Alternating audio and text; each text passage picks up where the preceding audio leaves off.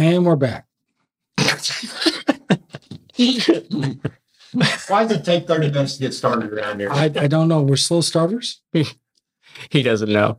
He does. Everybody else knows. Oh, is that how it's going to go? Like it's always my fault?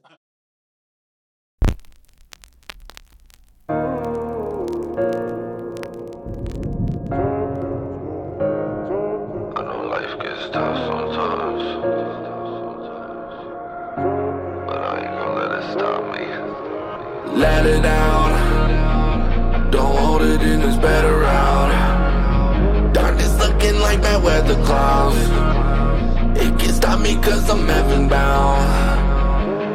I feel better now. On the highway, Lord, I'm heaven bound.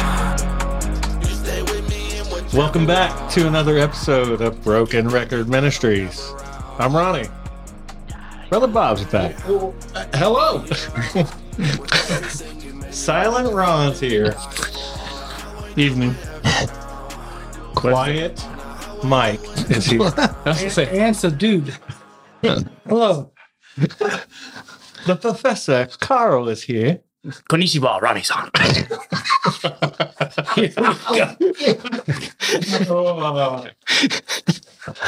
Schmike, how are you going to follow that up? Oh, I have no idea.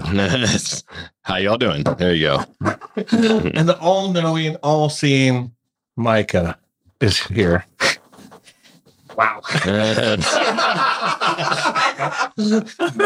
No. Schmike, will you please read our Bible verse? absolutely. Today's Bible verse is Psalm 34, verse 1. I'll be reading from the ESV. I will bless the Lord at all times. His praise shall continually be in my mouth. And the topic of discussion is Praise. always. No matter what. I'm sorry. I thought I thought it was a No, word association. That's fine. Oh, that's, Yeah. I think we just keep playing on that, huh? Okay. I felt like I was Yeah. in ping pong. Like, Is, is that the way this podcast is going to go tonight? All right. Let's pull the needle up. no, it's uh, Mike, you brought this one up. yes. I got it from a devotion. Yeah. But it's spot on, right? Like it's Very. very easy to praise on the mountaintops, Sure is. but it's not so easy when you're going through it. Not the mountaintop, just going through it, through the valley, if you will. And sometimes we don't do that. Well, I can't say we. I can say I. I don't do Mhm. that. I think I think we was safe. Yeah. I think we're all guilty of it. The thing is, is uh, when we get in that valley, sometimes if we don't praise him, we're in that valley for a while. Mhm. Might be why we're in the valley. Could be why we're in. hmm Yes. I know. Go ahead. the flip side on that is sometimes on the mountaintop, we're so comfortable that we don't praise. Oh, yeah. Yeah. And then we end up in the valley. Yeah. Slide down pretty quick. Don't Yeah. We don't get to take the stairs down. That's a mudslide all of a That's sudden. So here's a question. Let's say you have somebody that knows, loves Jesus, and they hit one of those valleys that it's somebody's taken from them. And I think I think we can all agree, no matter how long we have with somebody, it's always too soon.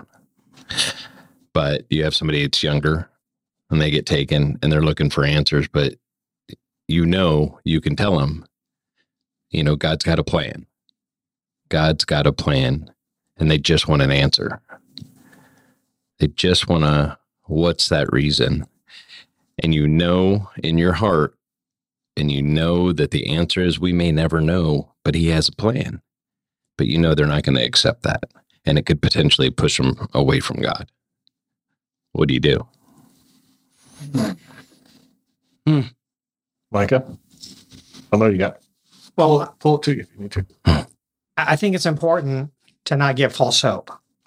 I mean, that's, I think so often we as Christians sometimes we know that's the right answer, like you said. Mhm. You know, God's in control. God has a plan. Even though we don't understand it, we can't figure it out.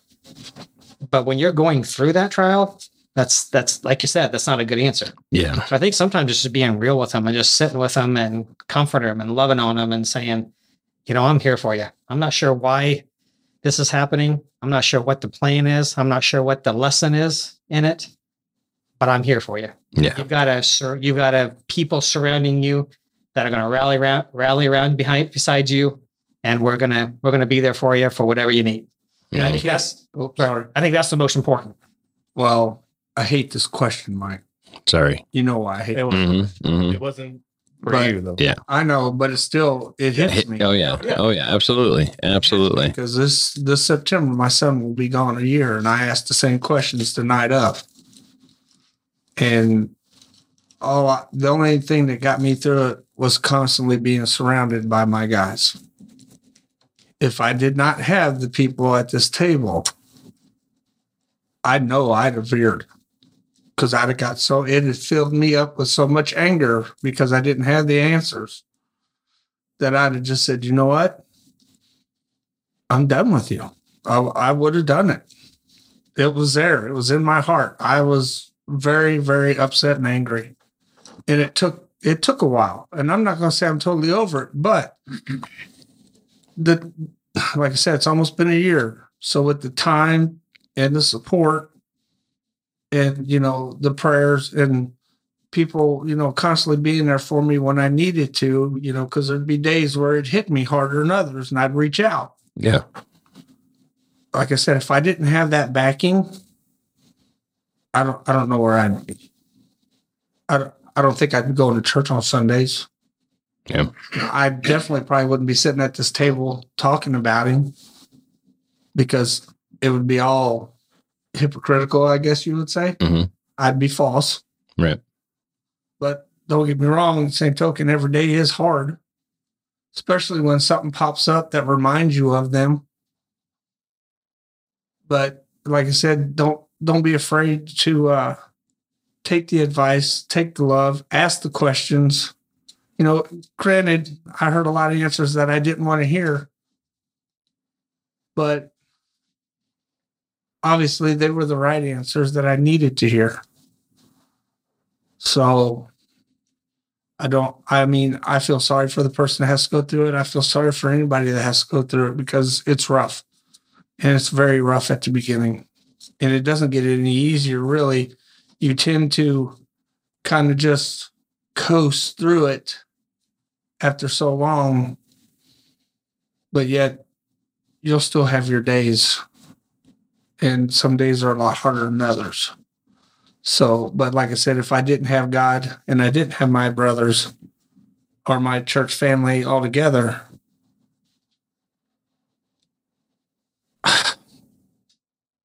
Be angry and bitter. I would be definitely angry and bitter, but um, I just don't know how I'd go on. Like like Ronnie said that obviously wasn't towards you, but I do appreciate your honesty because I know it is still hard. And I, I can only imagine, you know, I, I don't tend to know in anything I've gone through in my life, but I do appreciate your honesty and openness with it. So thank you. I think we've said it before about other things, but I think the answer I don't know is appropriate at that time too. Because there's no sense, like you said, false hope, right? So, like, yes, they they need to know that, but in that spot in the valley, that's not a good answer. Like you said, Right. Like, Yeah. so the I've also just, just the open and honestness of this is the plan. I don't know what the plan is. And I just don't know. Mhm. And I also look at back at my my son's life and how hard it was for him after high school, what he went through, what he was going through, and then it also kind of brings me peace in that same, you know, even though I still hate the idea and I, I, I but I get a little peace knowing that he doesn't hurt no longer, that he's home, and and what's in my heart is I know I will see him again or I hope I will see him again. Let's say that. Yeah. You know, Absolutely. Yeah, I know. I'm just f- struggling to lead in the right way because it's one of my daughters going through it. So, you know, to Best thing to do is just be there for them. Pray for them. mm, absolutely. Give them all the support they need. But the most important thing is, is you got to get in the ditch with them. hmm The thing, the other thing is, is, is once they start digging that ditch and they start cleaning it out and start moving on, try to get them out of that ditch. Because if they get stuck in that rut in that ditch, they're never, never going to get out of the, they're never going to get out of the valley. Yeah. so as Christians, you've got sometimes you got to give them a hard truth after the fact. hmm You got to you got to give them time to mourn. They always got to have time to mourn. But after the mourning period's over, then you got to start giving them some hard truth. I mean, that's that's just the way it is. hmm You know, you can't you can't beat around the bush all the time because you're not gonna you're not gonna do them any justice Right. if you just keep beating around the bush. I mean, once once their mourning period's over, then the hard truth needs to come in and be like, "Hey, listen, okay, I know you miss them. I know you're mourned over, you're mourning over them, and it's done. And you, you know, I know you still, you're still gonna miss. 'em, hmm I mean, it, no matter how long, I still miss my dad. He's been gone 27 years. You know, the the miss is gonna be there. But this was my experience when my dad passed. Me and my dad was very close. Right. Uh, the night, the day he passed, when we got back from the hospital, my sister was standing in the kitchen and she was blaming God for everything. And I, granted, I just, I had just been, I'd just been saved probably maybe a year, two years, but I was, I was learning and I, I was at peace with my dad's passing because he always said that when God takes him, he's going to take him in the blink of an eye. And man, that's what he done. He went in the blink of an eye. He just hung his head back down and was on. Period. Done. If I, I pray that that's the way I go. Just sitting at my home, doing doing my thing, and just go. So that tells me that tells me that God answered his prayer. You know. So, but my sister was blaming God, and I'm like, listen, it's not God's fault. We live in this world, and this world belongs to Satan. He's the one that's got the keys, or he had the keys until Jesus went and took them back. Right. But he still gets to walk around like that little, that roaring lion, devouring who he may. And if we allow him to devour us, that's on us because he has no right in our life. His name shouldn't even, for real, shouldn't even come out of our lips. It didn't when Job was doing it. I always go back to Job. Job never once, never once said anything about the evil one. He always praised God through the valley, on the mountaintops. You know, when all of his, I mean, it just all happened in one big shot, you know. The camels got stolen, the, you know, the fire and brimstone come down and, and burned, burned his well, sheep. Isn't that right? Was it the sheep? Yes. All, all the, yeah, all of his livestock pretty much. Then the wind come, the house collapsed, hit, hit four, hit the four corners of the house and collapsed the house on all his kids. All within, who knows, a couple hours maybe. You know, so what was the first thing he done? Ripped his clothes, shaved his head, sat down and started praising God. So, and man, that's where I've been for the last several weeks right now. I've been thinking about that. Oh, Job always comes to my mind. He's, he's, I've had some struggles over the last few weeks that I've just been really struggling with. And I just, you know, I just started praising God for everything. I don't, I don't say anything negative. I leave the negative out, gone. I throw all positive in. Like today, my son didn't show up for work. I was there all by myself. You know what? I'm like, thank you, Lord. You're going to get me through this. You'll give me the strength to make it. Guess what? We made it. But after the mourning period's over, after that period's over, then the hard truth needs to come in. And after my sister got through mourning, I give her the hard truth. I'm like, listen, did you see how our father went? Did he not say that God would take him in the blink of an eye? And I told her, I'm like, I know without a shadow of a doubt, I'm going to see him again. Are you? And I left it at that. And now she's saved, so she's going to see him again. Mhm. I also had to tell myself a lot that yeah, I lost my son, and the grieving period, you know, could only last so long. I mean, it's still it's still there, but I mean, eventually, I had to suck it up more or less, and because I got two other boys, I have a wife, you know, that you know she's going through a hard time with all this stuff. You know, he just had his birthday. That was rough. Like I said, September's coming. That's going to be rough. So, you know, I had my, I'm not, I want to say I've had my grieving, but I guarantee it's going to come back again. But I have to move forward with it as well because I have them to take care of as well. And there's nobody else to do it but me and, and God. Mhm. So Mike, Carl, you want to answer the question? Uh, I think my focus for it when we looked at our topic is uh, why it's important to praise him through everything beyond, I mean, at a deeper level than just the obvious, he's our creator and he deserves praise no matter what. And where I really was focused on was Jonah, sort of the opposite situation that we have with Job. And just, I think most of us know that story basically, but Jonah is called to go and witness against the Ninevites um, because God wants him to repent and he God wants him to go and tell them that destruction's coming unless you repent. And Jonah runs from it. And we focus on the obvious parts of that account, the the disobedient prophet we call him because he ran. But you know, and, and I think you and I have talked about this, Micah, that there's there are are theories and and um, scholarly positions that that believe that Jonah, um, his family may have been wiped out by the Ninevites, by the Assyrians. And I think that actually makes a lot of sense to the account because his his act of running is a little irrational.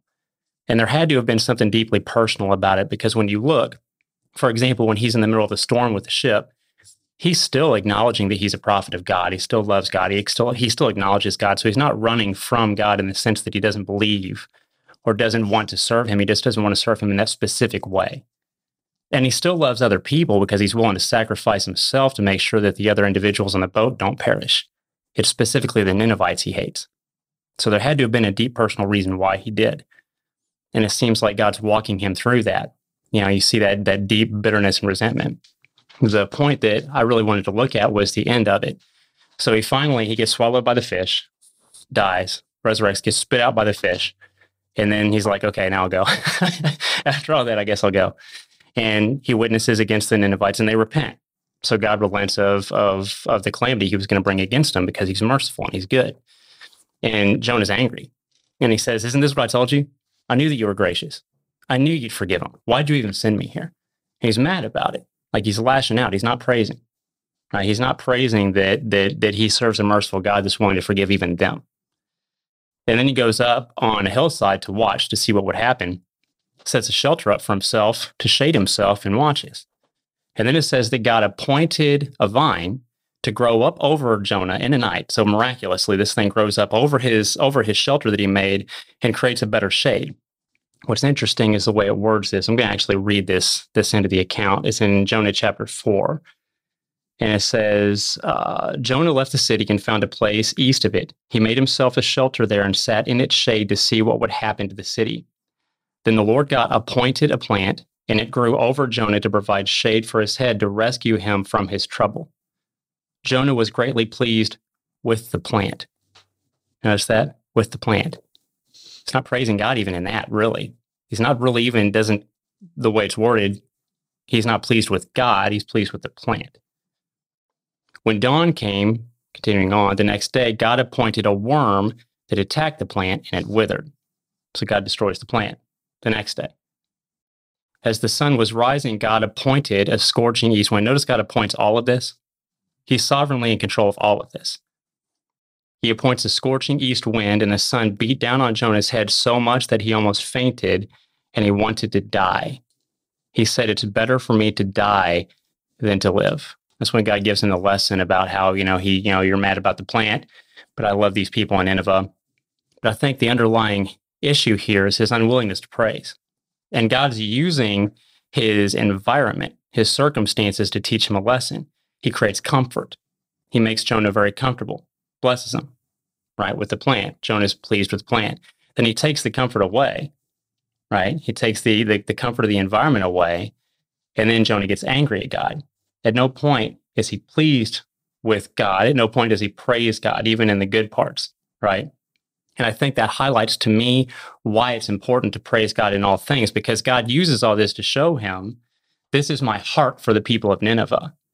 I think what praise tends to do is when we're praising God, we're training our heart to be in alignment with God's heart. We're, we're purposing our heart to be where God's heart is when we praise Him, right? When we do that, when we're being blessed, it's easier right? Unless we let our comfort distract us, like you talked about, Michael, which can happen because I think it happened to Jonah here. But when it's really important is when we're in the hard times, because like you guys talked about, sometimes we don't understand why it's happening, and we may never.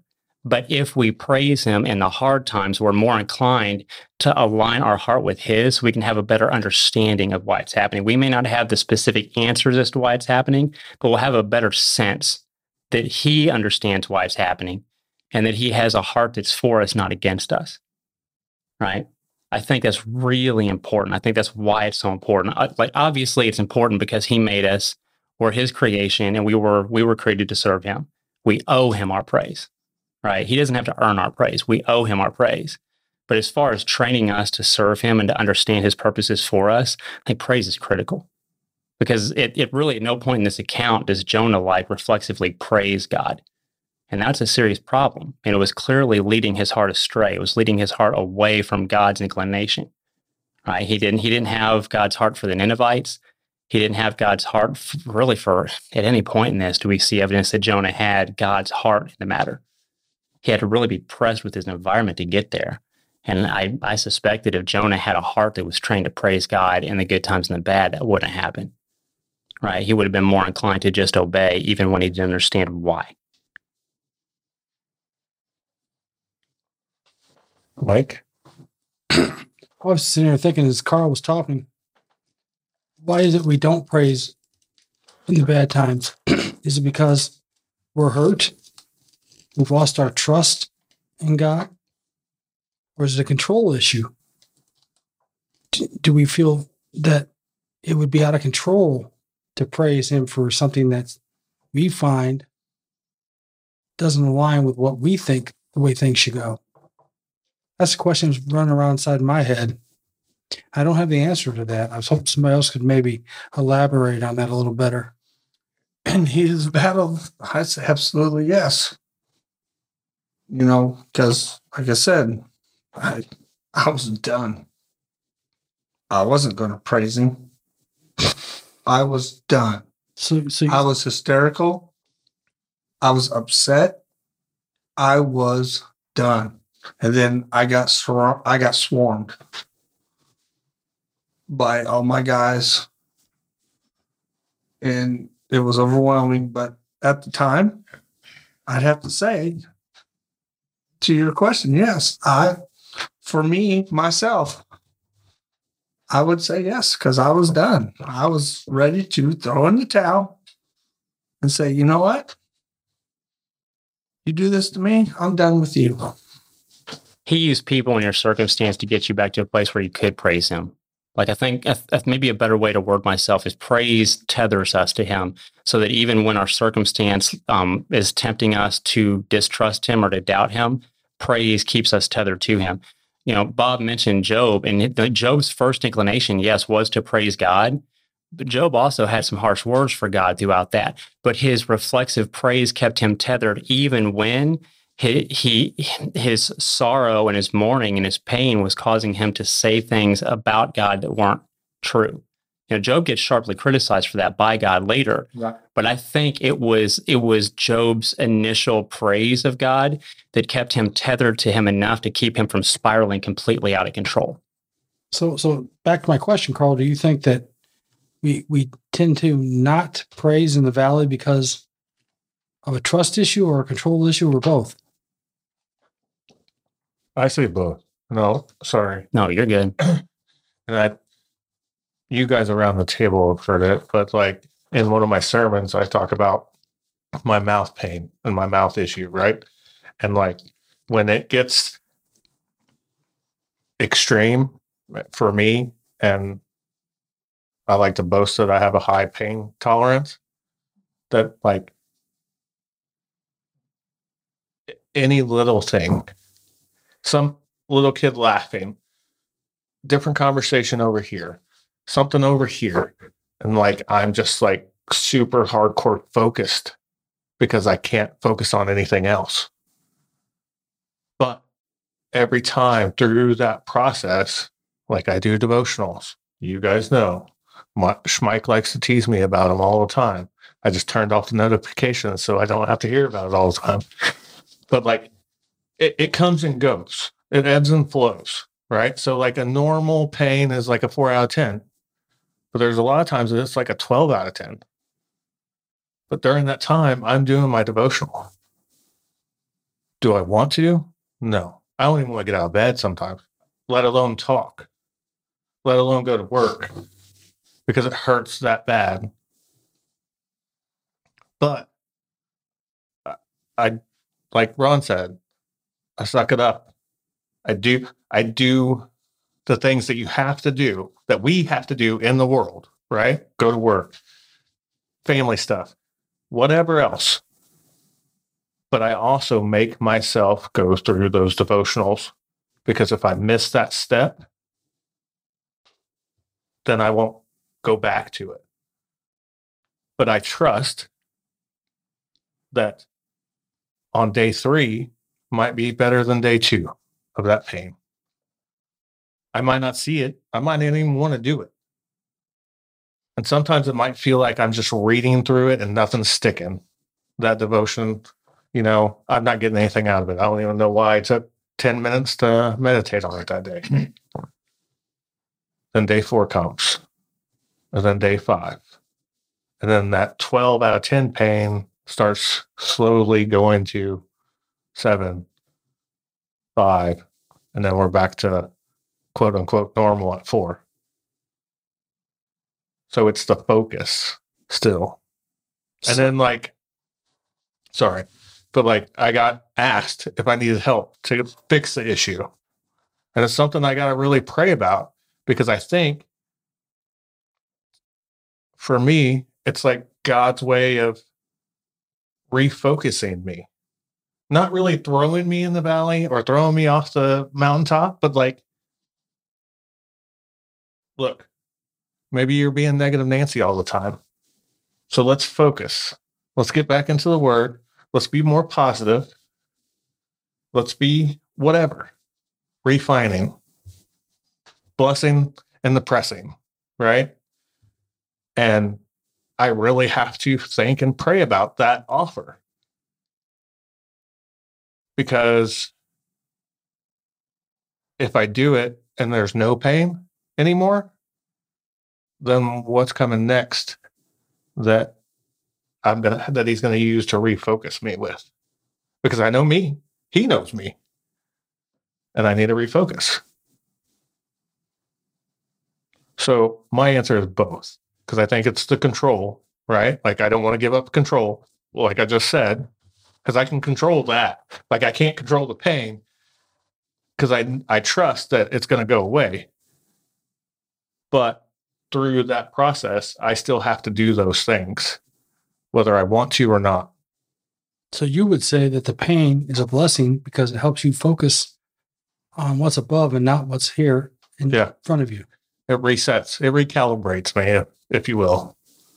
That'd be the same what Carl said about Jonah.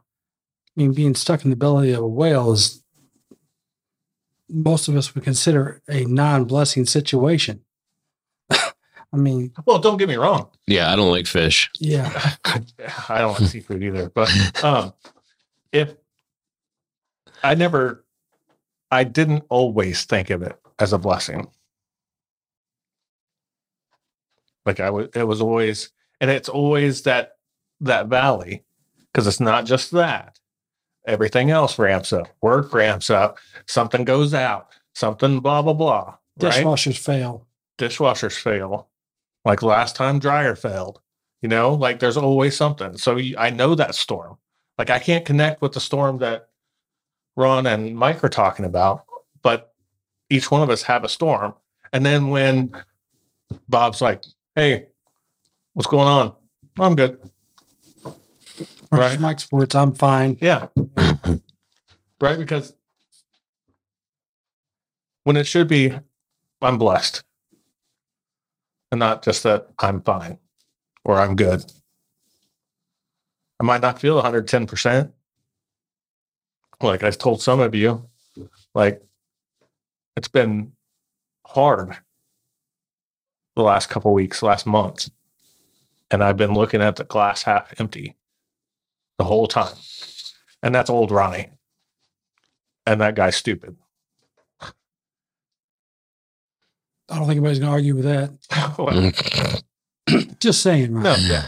But for me, that's what I thought about when you brought up this topic was all the praise.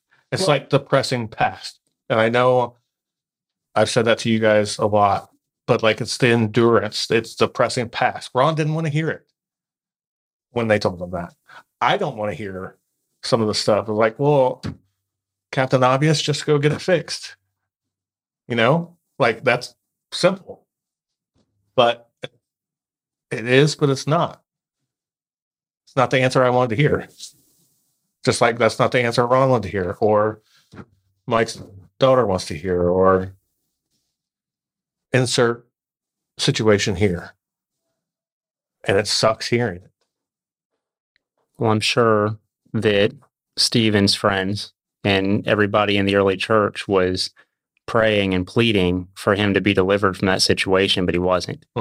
Um, there's purpose in it. Sometimes the purpose is that he's trying to train us, like he was for Jonah here. Sometimes the purpose is our pain leads to a greater good, as was the case with Stephen.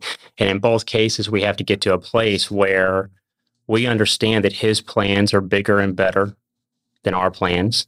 And we love his plans more than we love our own plans. And when we get to that place, it's easier to praise him, even in hard circumstances. It doesn't praise doesn't mean you're happy about the circumstance, by the way. That doesn't mean that you're, you have a big, big silly grin on your face and you're laughing and joking and everything's everything feels great. That's that's not what Job was doing. It just it just means that you acknowledge that you are my creator, you are my sovereign, you are my father, and I love you and I praise you even in this. Even in this, I acknowledge you that you are good and you are God, and I will serve you always. That's what it does. That's what praise is, even in the hard times. I'm not saying it's easy, but I am saying it matters. Um, you know, he struck me three years ago. I never would have praised him in the hard times. In fact, when I had hard times, I was shaking my fist at him, asking him to kill me because I didn't want to live anymore. Right. And he brought a scorching east wind into my life that lasted about two years. It was miserable. And now I praise him. I choose to praise him even in the hard times. I, I've, I've surrendered my heart and let him change things because he changes things. And he's blessed me greatly the past couple days. The difference between the past couple days, me, and the three years ago, me, though, is that I choose to praise him even when it's hard. And I'm willing to suffer hard times if it's for his greater good and for his plan. And we've got to be willing to get to that place if we want to be blessed in the right way, not a worldly way. If we want to be blessed in the right way and be kingdom builders with him, we've got to get to that place where we're willing to praise him always. That's that's that hard truth you're talking about. Like it or not, that's just that's just the way it is. That's the biblical narrative throughout. The Bible isn't filled with individuals that had perfect, happy-go-lucky lives that were never touched by tragedy. The Bible is filled with individuals that were touched by horrific tragedies and they still chose to praise God through it. Yeah. They still chose to praise. And we've got to get to that place too, as difficult as it is. Yeah. I want to finish my story real fast. Uh, not that you interrupted. I just want to. I want to put a button on it. Like, and a couple of you know this, but I haven't shared it a lot, if hardly at all. But I was doing a big, a big day sermon, and my mouth pain was like twelve or thirteen like so much that like I had tears in my eyes that I could barely focus and like stuff didn't work. Stuff didn't like because I used the iPad, which Bob's smirking because he's like, just write notes. Mhm. Fine, we'll just write notes. and like two hours before I went to the church, I was like, I prayed and I was like, I just want to get through your word. Help me do that. Now, does that mean that I can call and they can have somebody fill in last minute? Like, because I, like, I don't even want to talk. My wife asked me if I want a coffee, and I just shook my head. You know, like it was just bad. And I got there, and had a couple of people pray with me, and it was still like a 13 when the worship music was playing. And then when I got introduced, like a warm rush was over me, and like I I say four is my normal, like it would have been a one. Like I didn't even know that I ever had mouth pain. My question to you then, Ronnie, did you stop what you were doing right there and praise God for that? Yeah. Next in, in my head, like I closed Yeah. my eyes because I was being introduced and in front of the congregation, right? So I couldn't just like it would have been super awkward for everybody if I would have done that. But like I closed my eyes and I took in that moment and I was like, thank you for for doing what I asked you to do. And then I gave a sermon. And if you ask me, that was probably one of my best ones that I've done. Uh, it still was a little rough around the edges, but I still thought it was the best one I'd done. And as soon as I closed out with my prayer with amen, it like rushed right back in. And then and then I knew. So that goes back to God's timing. It's what you needed when you needed it, but it was His timing. Yeah. And it's me. I would like to thank you guys can chime in on this too, but it was me being obedient too. hmm right? Like I could have called and said, insert excuse here, my mouth hurts, whatever. You're gonna have the associate pastor preach or whatever. He took your excuse away Mhm. Yeah. Yeah. Yeah. In the moment. Yeah. Because But I But he also waited until you were there and you committed yourself to doing it anyway before he did. Right. Like that's an important thing to acknowledge also. Right. You waited till the last minute. but then, like I said, as soon as I said amen in my closing prayer and the worship team started again, it rushed right back in. And it was like one of those powerful coming over me. So much so that I was standing next to my wife and I hardly ever do this, which is hilarious. And Mike knows, but like I'm not a lovey feely guy in public. Poor guy. And I reached over and I grabbed her hand Do you think you were following or something or what? Yeah. And She probably thought he was having a stroke. Yeah. She was like, wait. she gave me this look like, Are you okay? And I was like, Because it's one thing when that mouth pain like ramps up, like levels, right? But if you're at a one Mm. and all of a sudden it goes like that back to the 12 or 13, it's like all at once. And yeah, it was just, and that's, that's the thing. That's the being obedient. That's the routine. That's the, and it sucked at the time. You know, the one uh, one thing I'm sitting here thinking, and maybe Bob, you can answer this. I don't mean to take over your job. No, you're fine.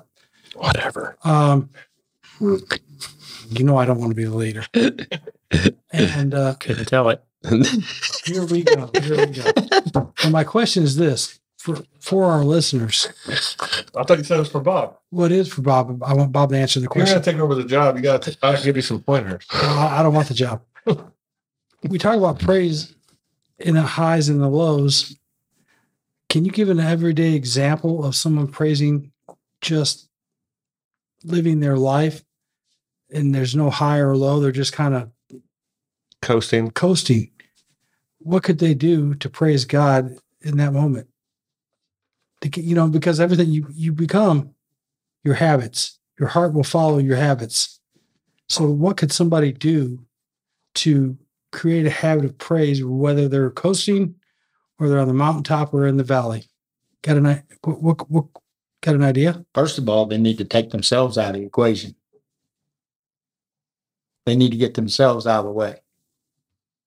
Then they just need uh, to make the mindset, because it's all mindset. Everything's a mindset. When you when you make a choice, you choose. You choose to follow God, and when you choose to follow God, it's not just a half-hearted thing. It should be a wholehearted. And when you choose to do that, then that means you should read His Word every day you should continually pray. Carl and I have talked about this. You know, a lot of guys when they when they go on a mission trip, like Carl went to Philadelphia, him and his him and Will and them other two guys. The first and foremost thing on their mind was God the whole time. Even before they got there, they started fasting, they started praying, they started talking to God, they started having that fellowship with God. The whole time they was there because I called and talked to him once or twice. Asked him if he wanted to bring chime in on his wife's Bible study. He's like, "No, we're fellowshipping, we're praying." I'm like, "Okay, good enough." That's the key. The key is when you choose to follow God, and I'm guilty of not doing it. I'm not going to lie. When we choose to follow God, we put Him in the lead. Not necessarily first where we just check the box and, and say, okay, I've done my God thing. I'm gonna go do this. When I say put him in the lead, I mean he leads you all day long, all night long. When you're asleep, he leads you. When you wake up out of bed, he leads you. When you go to the shower, he's in the shower with you because you're thinking about him, you're talking to him, you're praying to him. When you go to the bathroom, you're talking to him, you're thinking about him, you're praying about him whatever. I'm guilty of not doing that. And he's laid that on my heart here pretty heavy the last about the last week, week and a half. Because last Monday I was out of sorts. I was definitely not into it. Because I was having a pity party for myself, thinking everything was going all right and that I was useless and nothing could happen. The very next day, the very next day, I got a call asking if I would supply preaching at another church. So that the day I decided to stop in and say hello? Because you told me that. Yeah, uh, day after that's when you stopped in because it, it was Monday and Tuesday is when is when that lady called and asked, and I told her yes I would do that, and I told her that I could only do it the first and the third Sunday because the second and fourth Sunday I taught kids at our church. So she asked me, she goes, Well, do you know anybody else that would be interested in it? I'm like, I certainly know a couple guys. I'll call and talk to them and I'll call you back. So I called them and they both, I mean, immediately said, Yes, we'll help. Now they were supposed to come meet with us Saturday at our meeting that we had, but they didn't show up. And I think that was because of the rain. I'm going to try to reach out to them be like, Hey, we need to set a meeting up so these guys can meet you you know so so god in my in my downtime when i was when i was being pitiful to myself thinking that i was useless god showed me that i was not useless the next day but he let me he let me wallow in my pity all night long and probably midday is when that call come in it's amazing how he works i mean you know he uh he'll let us wallow in our pity for a while, and then he proves us wrong. Yeah, he'll teach us a lesson. He'll teach us a lesson. Absolutely.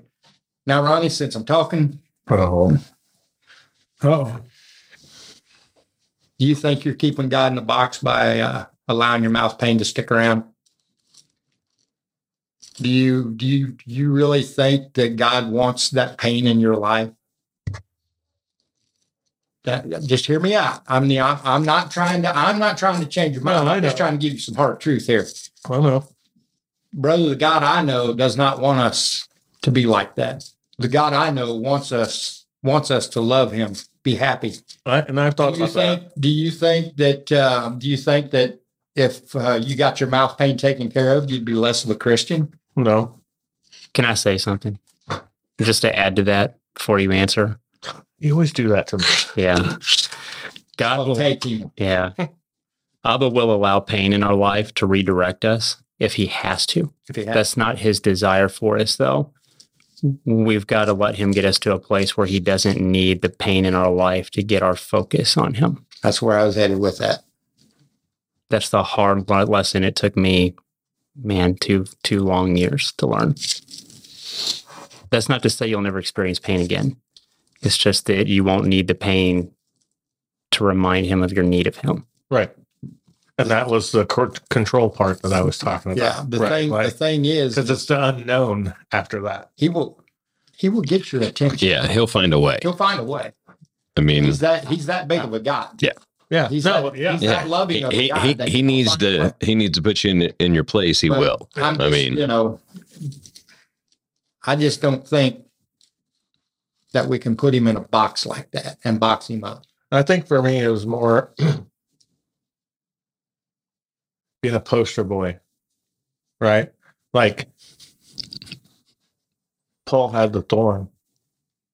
I have my mouth pain, right? And and and that. I don't get me wrong. I'm not comparing myself to Paul at all, but like it's if that's what the drive needs to be, then that's what the drive needs to be. Like I'm okay with it. I don't know if Paul's was actually physical pain though. Well, I know. It's a whole different podcast. But But I know, but I'm just saying yeah. we can make it a podcast. No, I know. But I'm just Yeah. saying I don't think Paul's was actually physical. Right. His was all spiritual. I think Yeah. so too. mm, I mean, you know, you you got to make the choice of what you need to do. But I, I just I'm just trying to get you to understand that that we don't need to put God in that box. Yeah. Yeah. You know, I, my heart decided to flip itself back out of rhythm. Mhm. You know, God fixed it once. Well, I done some things that changed my body, changed everything up. Well, it flipped it, it flipped back out again. Sure, God's God's going to take care of it again, but how He takes care of it is His choice. I'm just going to praise Him for it, and it's going to happen. Yeah. You know, if if I have to go in and have that cardioversion done, that's what God wants me to do. Right. They- you know, and it's it's like Bob had said earlier. You, uh, you have to make sure you're taking yourself out of the equation. Yes. Yep. I just think sometimes we, uh, I think sometimes we hinder, we hinder the spirit by thinking that we need to be in the lead. Mhm. We get ahead of him way too much. Yeah. Right road, wrong place. Yeah. Well, let's pull the needle off the record and do some final thoughts on the topic. Carl, why don't you lead us on? I like that. I like that too. Um, I still don't. but it make you feel better about that I didn't have any. N- no. No. That- I did. I knew. I, I would just know you're being fake, trying to save us. Uh, the first thing I want to say is um, it's important to understand that praise isn't a ritual. It's not some incantation that you say. It's not even some specific prayer. It's an attitude. It's it's an attitude in your heart, in your heart set toward God. Um, and I think we learn that in that account from Jonah. There's the, another thing you hear a lot when when Jonah is going um, being preached on or, or discussed is, man, I, I wish we had the ending. Like we just have this where like he gets this really hard lesson and then God God kind of tells him the what, what the lesson is about how much he loves the Ninevites, and then it's over. What happened to Jonah? I think we know just based upon how it's written. Because most scholars agree that both Jewish and Christian that Jonah, the book of Jonah was probably written by Jonah himself. The reason for that being is there are details in this that only Jonah could have known. It's it's a little unreasonable to believe that somebody else wrote this. It was in all likelihood it was Jonah or a close confidant of Jonah's that he recounted the story to. Think about that for a second. Is there any point in this short book where Jonah looks even remotely good? At all? No. He looks Mm-mm. awful throughout. And the flesh would have wanted him to look decent. Jonah looks terrible. Yeah. Jonah looks terrible throughout the account. The only one that looks awesome is God. God's the hero, and Jonah is kind of the the the villain. Honestly, if Jonah wrote that, that means he was being so raw in his honesty and so transparent that he made himself look terrible in order to tell the truth so that people would know how awesome God is. Only someone who had been broken by God and completely transformed by him would do that. That's the ending. The ending is that the lesson was learned by Jonah. When God appointed all these things to strike his environment to teach him, you need to praise me in all things so that you can orient your heart to me, so that your heart will break for what breaks my heart, so that you'll love people like I love people, so you'll understand why I'm doing what I'm doing, so you'll obey when I tell you to, to go. You'll just do what I tell you to do. And and Jonah had to, it started with Jonah learning to praise God in all things because it oriented his heart back to God. And we've got to let him do that with us too, without getting to a point where we're being swallowed by a, a big fish. That'd be awful. That's, all I got. Mhm. That's my final thought. Just remember that that praise is a praise is a mindset, a heart set, and an attitude. Because that was Jonah's problem here was his attitude. It wasn't that he didn't say the right. It wasn't that when Jonah gets hit by the scorching east wind that he didn't jump up and down, sing a song, throw glitter into the air, and you know what I'm saying? That wasn't the problem. The problem was the attitude. And we've got to be honest with ourselves to to acknowledge that sometimes we have a rotten attitude as well. And and we need to give that over and confess that and repent that to God so that He can fix it for us. Schmike. Um, I got part of mine is uh, something you've said before, um, which is what I'm going to say now. while you wait for God to open the door, praise Him in the hallway. And then this goes along kind of with what Coffee Mike was asking about um, with people who are just kind of going along on the ride and just kind of going through it, emotions. There's always a reason to praise Him. You can see God in something you do every single day, and you need to look for that and you need to find that. And if you're not, you're not looking. Coffee, Mike. For me, it's authenticity. I think lip service is it's time for lip service to die. and it goes along with what Carl was saying. Uh, it's easy to praise when you're rolling rolling the big bucks or rolling the big life, high life, whatever whatever you want to call it. But you know, the other day I blew a transmission line on my car. It's the only car we have, and I don't have the money to go out and buy a new one. And I was just devastated. And as I sat there waiting for this tow truck to come get me, I realized how fortunate I was to able be able to coast off the hi- highway into a parking lot where there, was nobody there. That was a time for me to truly praise him for taking care of me and my family. And I did. But it came after I got past myself, as Bob has often said, of being mad. Why is this happening? I had to hmm. remember, I had to look for the blessing in it. I forgot my phone. I couldn't contact anybody. I don't remember anybody's numbers. They're under your names in the phone, you know? Mhm. The one day I don't have my phone, everything goes to pot. I couldn't call anybody. And uh, I wasn't thinking straight. I could have called somebody at work that had a number for me, but I didn't do that because I wasn't thinking straight. But once I settled down, I thank God that I wasn't on the highway and that happened and the whole car the whole car was hit by a, a semi truck and my family inside of it. I like I said, I think habits will form. They can be good habits. I think praising is one of those habits. It's got to be it's got to be very authentic. It has to be from the heart. Not praise God, my pencil lead didn't break today during a test.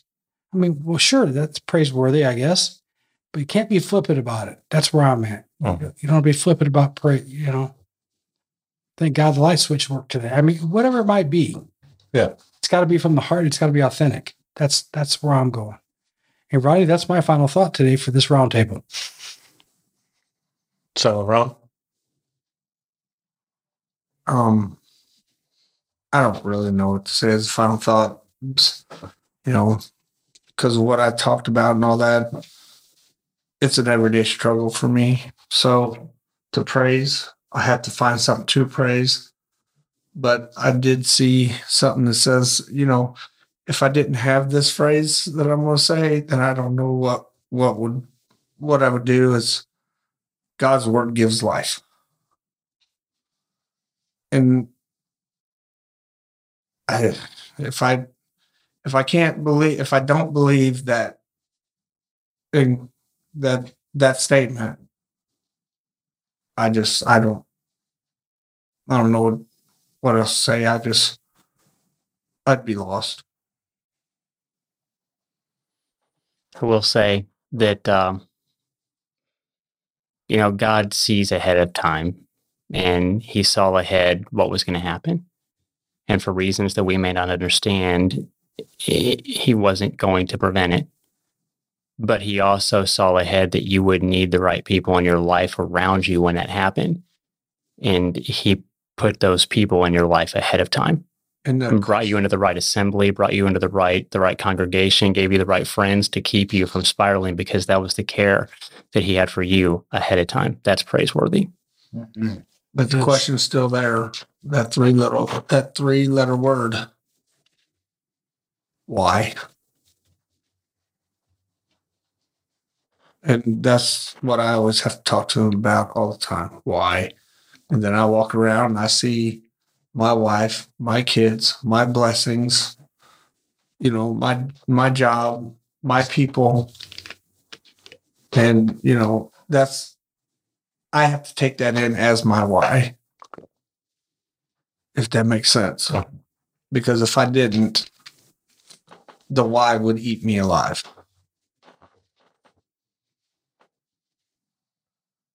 Bob.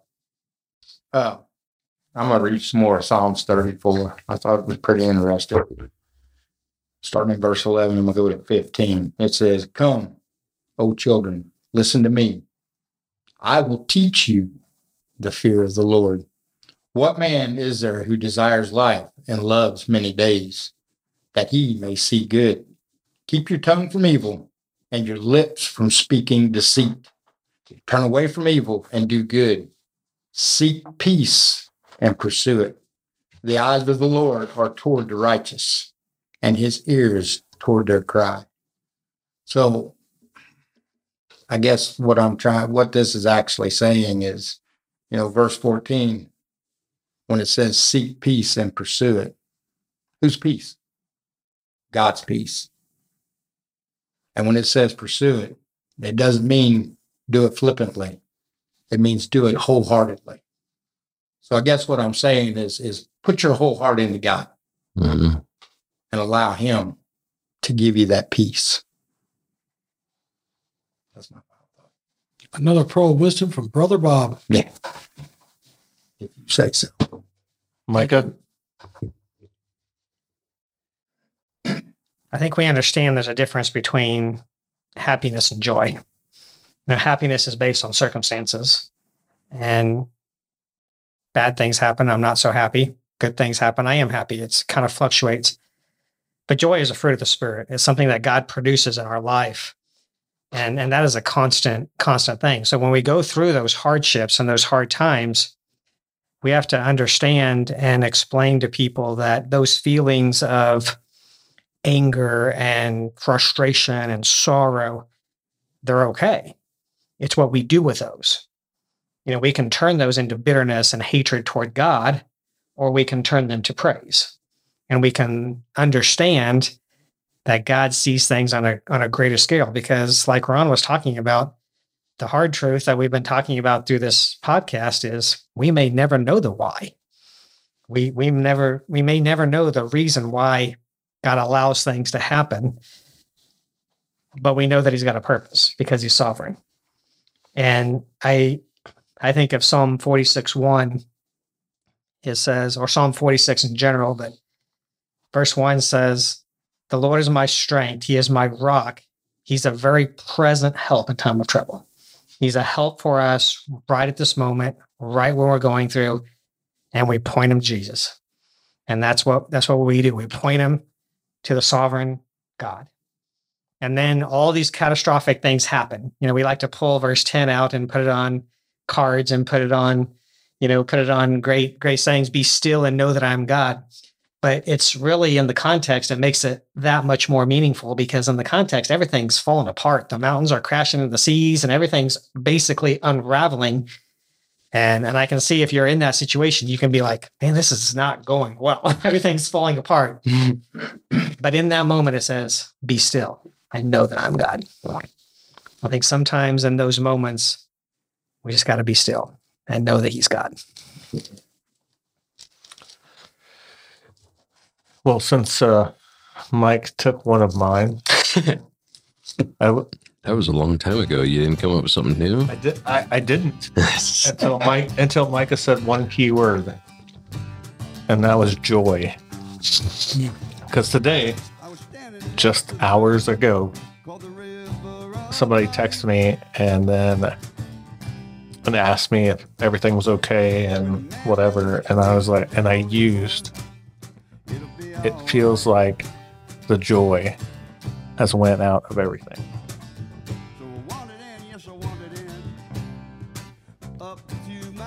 So I'll use one that I use all the time that you didn't steal this episode.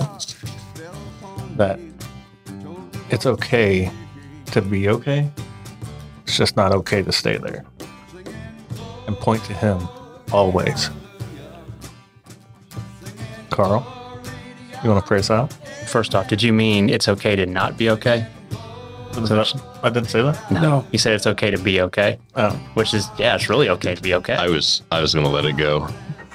I knew what you meant. ahead, come up. you already had yours, Mike. I had to have mine. Come on now. Yes, that's exactly what I. Okay. That's why I let it I'm go. just trying to help. I'm just here to help. Yeah. I'm just here to help. Would pray us out though? Absolutely, it's perfect.